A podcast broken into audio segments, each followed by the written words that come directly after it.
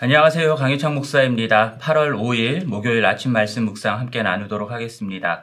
오늘 우리가 함께 볼 말씀은 이사야 56장 9절부터 57장 13절까지입니다. 제가 봉독하겠습니다. 들의 모든 들짐승, 아, 모든 짐승들아, 숲 가운데 모든 짐승들아, 와서 먹으라. 이스라엘의 파수꾼들은 맹인이요 다 무지하며 벙어리 개들이라. 짓지 못하며 다 꿈꾸는 자들이요 누워 있는 자들이요 잠자기를 좋아하는 자들이니 이 개들은 탐욕이 심하여 족한 줄을 알지 못하는 자들이요 그들은 몰지각한 자들 목자들이라. 다 제 길로 돌아가며 사람마다 자기 이익만 추구하며 오라 내가 포도주를 가져오리라. 우리가 독주를 잔뜩 마시자. 내일도 오늘같이 크게 넘치리라 하느니라 의인이 죽을지라도 마음에 두는 자가 없고 진실한 이들이 거두어감을 당할지라도 깨닫는 자가 없도다. 의인들은 악한 자들 앞에서 불리어 가도다. 그들은 평안에 들어갔나니 바른 길로 가는 자들은 그들의 침상에서 편히 쉬리라.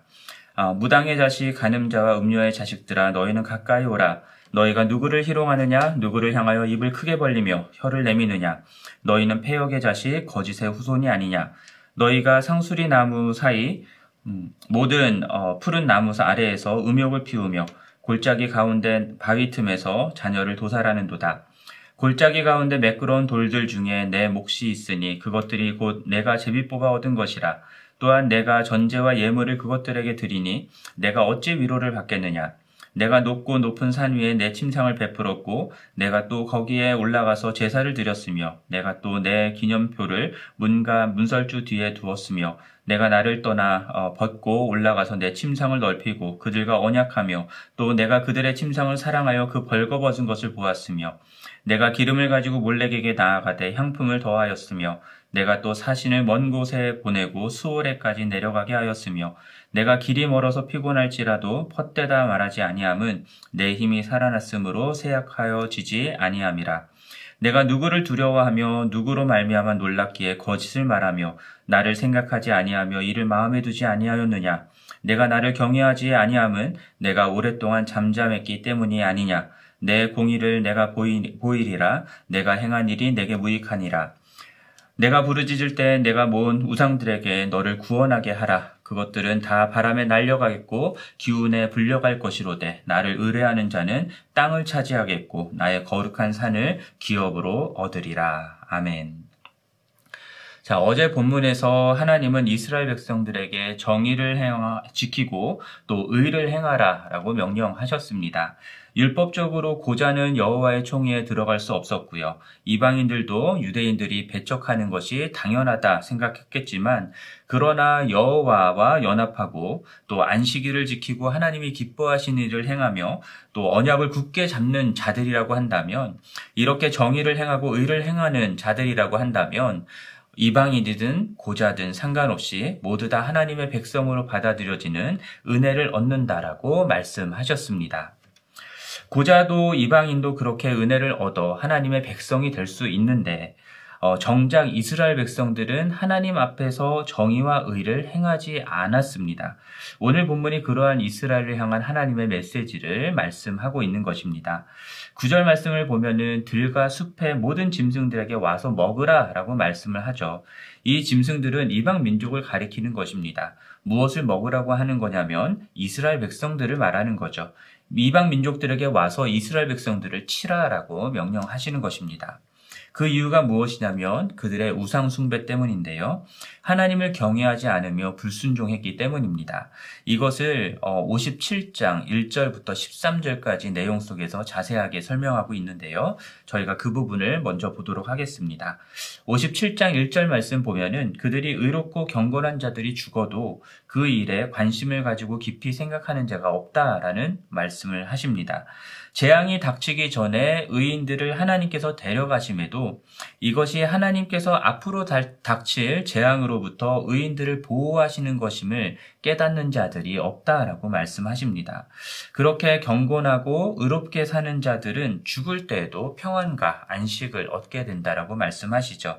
그러나 무당의 자식들과 가늠하는 자와 창녀의 자식들은 하나님께서 보내신 예언자들에게 조롱하고 놀리며 협박을 한다고 말씀합니다. 그것은 하나님을 조롱하고 멸시하는 행위이죠. 그러한 자들은 폐역의 자식이고, 자식이고 어, 거짓의 후손이다라고 말씀하십니다. 57장 어, 5절부터 10절까지 내용 속에서 이스라엘 백성들이 저질렀던 우상숭배의 실태들을 고스란히 고발하시는데요. 어, 상수리 나무 사이 모든 푸른 나무 아래에서 우상 숭배를 했다라고 말씀하시고요. 이것을 정욕에 불타서 바람을 피우는 것과 어, 같다라고 묘사를 합니다. 그러한 우상 숭배 중에는 하나님께서 철저하게 금하셨던 자녀를 제물로 바쳐서 도살하는 일까지 서슴치 않고 했다라고 말씀하십니다. 그리고 그들이 그렇게 우상숭배를 했던 것은 풍년과 태평성대를 줄줄 줄, 어, 알고 그렇게 했다라는 것이죠. 또한 그들은 골짜기에서 매끄러운 돌들을 주어서 그것을 신으로 섬기기도 했습니다. 거기에 술을 따르고 곡식으로 소재를 드리는 일을 행했다라고 하고요. 하나님께서 그러한 우상숭배를 용납하실 수도 없고 좋아하실 리도 없는데 이들은 그렇게 행했다라고 말씀합니다. 높은 산 위에 올라가서 자리를 깔고 거기서 제사를 지내는데요. 집 문과 문설주 뒤에 우상을 세워두기도 하였고요. 그러한 우상들에게 그들의 사랑을 바쳐서 간음하고 있음을 하나님께서 고발하고 있습니다. 실제로 당시에 우상 숭배가 어, 행해지는 제사 중에서는 음란한 성적인 행위들이 함께 이루어졌다라는 것 여러분들도 알고 계실 것입니다. 자, 감람 기름과 향품을 가지고 몰래 신에게 바치기도 하고 심지어는 섬길 신들을 찾기 위해서 먼 나라까지 사신들을 보내기도 했다라고 말씀합니다. 신들을 찾다가 지쳐도 포기하지 않았다라고 하고요. 다시 힘을 얻어서 그 일을 계속해 나갔다라고 말씀합니다. 하나님으로서는 도저히 이해할 수가 없는 어, 일이었습니다. 도대체 그 우상들이 무엇이기에 하나님은 잊어버리고 생각조차 하지 않으면서도 어떻게 그토록 우상들을 두려워하고 하나님을 속이는지 하나님께서는 이해할 수가 없었습니다. 그렇게 우상숭배를 함에도 불구하고 하나님이 오랫동안 잠잠히 계실 뿐 아무 일도 하지 않으니까 그래서 하나님을 두려워하지 않는 것이냐라고 하나님께서 물으시기도 하시죠. 백성들이 이렇게 행하면 이스라엘의, 이스라엘의 그 영적이고 정치적인 지도자들은 그들을 바른 길로 이끌어야 할 책임이 있었습니다. 그런데 오히려 그들이 더욱 부패하였다라는 것을 56장 10절부터 12절에서 말씀하고 있습니다. 주님은 이스라엘의 영적이고 정치적인 지도자들을 이스라엘의 파수꾼들로 세웠습니다. 파수꾼의 역할이 무엇입니까? 음, 적이 오는 것을 미리 알고 경고하는 것이죠. 그런 그들이 맹인이 되었다라고 말씀합니다. 눈이 멀어서 살피지를 못하는 것입니다. 벙어리 개가 되었다라고 말씀합니다. 그래서 짐승들이 와서 백성들을 잡아 먹으려고 하는데도 짓지를 못하는 겁니다. 기꺼이 한 기껏 한다는 것이 어, 공상에 빠져 있거나 누워서 잠자기나 좋아하는 그런 어, 사람들이다라고 말씀하고 있습니다. 지도자라는 사람들이 굶주린 개처럼 탐욕이 심해서 족할 줄을 모른다라고 말씀하시죠. 백성들을 이끌고 다스리는 목자인 지도자들인데 그들에게 분별력이 없습니다. 모두들 자기 좋을 대로만 행하고 저마다 자기 배만 채우느라 백성들을 돌보지를 않습니다. 오늘이나 내일이나 포도주와 독주를 실컷 마시, 마시자고 하면서 그것이 풍성하, 계속해서 풍성할 것이다라는 이야기를 하는 것이죠. 지도자들이 이 모양이니 그의 백성들이 우상숭배에 빠져서 하나님의 정의와 의를 저버리는 것이 너무나 당연하다 싶습니다. 자, 그렇게 하나님을 멸시하며 경외하지 않는 이스라엘 백성들에게 하나님은 그들의 공의를 보이시겠다라고 말씀하시죠. 이방 민족들로 그들을 치게 하시는 심판을 행하실 것입니다. 그때가 되어서 우상들에게 살려달라고 부르짖어도 아무 소용이 없을 것이다라고 말씀합니다. 오히려 바람이 하나님의 입김이 그것들을 날려버리고 쓸어버릴 것이다라고 말씀하시죠. 그러나 그 가운데에서도 하나님께 피하는 자들이 있다라고 말씀하십니다. 하나님을 의뢰하며 하나님의 의를 행하는 사람들인 것이죠. 그러한 자들은 앞에서 어제 본문에서 말했던 것처럼 고자든 이방인이든 상관없이 하나님이 주시는 땅을 차지하게 될 것입니다. 하나님의 거룩한 성전에서 하나님을 예배하는 기업을 얻게 될 것입니다. 자, 오늘 본문에서 나오는 이러한 우상 숭배와 같은 일들을 우리들이 어, 직접적으로 행하지는 않는 것 같습니다. 우상에게 제, 자녀를 바치거나 음란한 제의를 행한다거나 또 여러분 집안에 우상을 갖다 놓거나 하는 일들을 우리들이 하고 있지는 않잖아요. 그러나 우리가 반드시 생각해 봐야 되는 것이 이것입니다. 우상숭배에 빠진다라고 하는 것은 무엇인가? 저는 이것을 자기 욕망에 빠지는 것이다라고 생각합니다. 나를 풍요롭게 해줄 신, 나에게 평안을 가, 져다 주고 나에게 쾌락을 어, 쾌락을 갖다 주는 그런 신을 찾는 것이 바로 우상 숭배입니다. 나 중심으로 하나님을 믿는다고 한다면 나를 위하여서 하나님을 믿고 있다고 한다면 하나님조차 나의 욕망을 위해서 존재하는 우상으로 전락시키는 우상숭배라 할 수 있습니다. 자녀들의 성공을 위해서는 하나님께 기도하지만 자녀들이 세상에서 십자가 지는 삶을 살아가는 것을 위해서 기도하지 않고 있다고 한다면 어, 하나님은 우리들이 믿는 하나님은 자녀들의 성공을 위해 존재하는 우상일 수 있습니다. 나의 건강과 평안과 안락한 삶을 위해서는 하나님께 기도하지만 하나님을 위하여서 나의 평안과 안락한 삶을 포기하지 않으려고 한다면 하나님은 나의 평안과 안락을 위해 존재하는 우상일 수 있는 것입니다. 나의 행복과 쾌락을 위해서 하나님께 기도하기는 하지만 이 세상에서 가난하고 힘없고 억울한 일을 당하는 사람들의 행복과 기쁨을 위해서 우리의 삶을 헌신하고 있지 않다고 한다면 하나님은 나의 행복과 쾌락을 위해 존재하는 우상일 수 있는 것입니다. 세상이 점점 나 중심으로 변해가고 있습니다. 나 자신이 선과 악, 그리고 옳고 그름의 기준이 되어가고 있습니다. 사람들은 내게 좋고 내게 내가 행복하고 어, 그런 것이 선하고 옳은 것이다라는 생각을 갖게 되고 있습니다.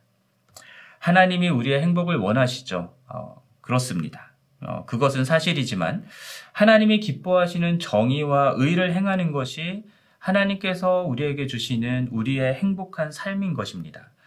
어, 내가 원하는 나의 행복을 위해서 하나님이 기뻐하시는 일을 저버리는 것까지 하나님께서 용납하시지 않으십니다.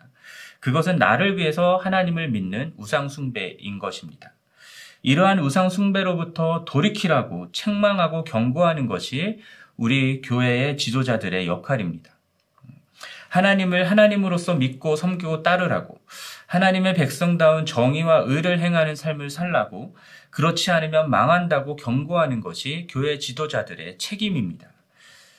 교회를 다니지만 여전히 우상숭배를 행하는 자들은 결코 하나님 나라에 들어가지 못할 것입니다. 믿음으로 들어가는 하나님 나라이긴 하지만 믿는다고 하면서 무익한 우상숭배를 행하고 있다고 한다면 그 믿음으로는 하나님 나라에 들어갈 수가 없는 것이죠. 우상숭배를 멈춰야 합니다. 그리고 우리는 하나님을 의뢰하고 하나님이 말씀하시는 정의와 의를 행하는 하나님의 백성의 삶을 살아가야 하는 것입니다. 이것이 구원받은 그리스도인의 삶임을 어, 믿습니다. 자, 우상숭배가 만연한 이 세상입니다. 이러한 세상 속에서 어, 하나님을 온전히 의뢰하고 하나님을 위해서 살아가는 어, 의와 정의를 행하는 우리 모두를 통해서 하나님 아버지가 온전하게 증거되기를 주님의 이름으로 간절히 축원합니다. 오늘 말씀을 생각하면서 함께 기도하기를 원합니다. 하나님을 믿는다고 하면서 여전히 행하고 있는 우상 숭배가 있지는 않은지 우리를 돌아보고 그것에서 돌이킬 수 있도록 오직 하나님을 의뢰하며 하나님의 정의와 의를 행하는 우리가 될 수 있도록 위해서 기도해 주시고요. 또 교회의 지도자들이 파수꾼의 역할을 온전하게 감당할 수 있도록 위해서 기도해 주시기 바랍니다. 또한 우리의 다음 세대를 말씀과 복음으로 세우는 우리들이 될 수 있도록 위해서 이 시간 함께 기도하겠습니다.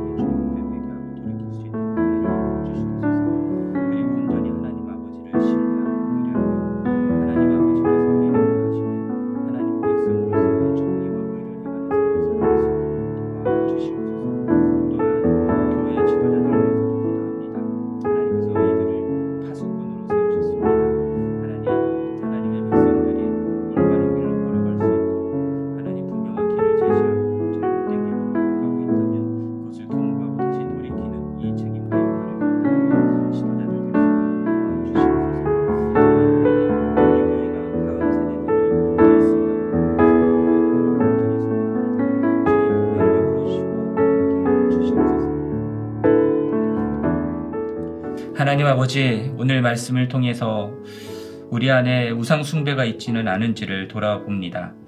하나님, 우리들이 온전히 하나님만을 신뢰할 수 있게 도와주시고, 우리 안에 어, 우상으로 어, 나를 위해서 하나님을 섬기는 우상숭배가 있다고 한다면 주님 철저하게 회개하고 돌이킬 수 있도록 도와 주시옵소서.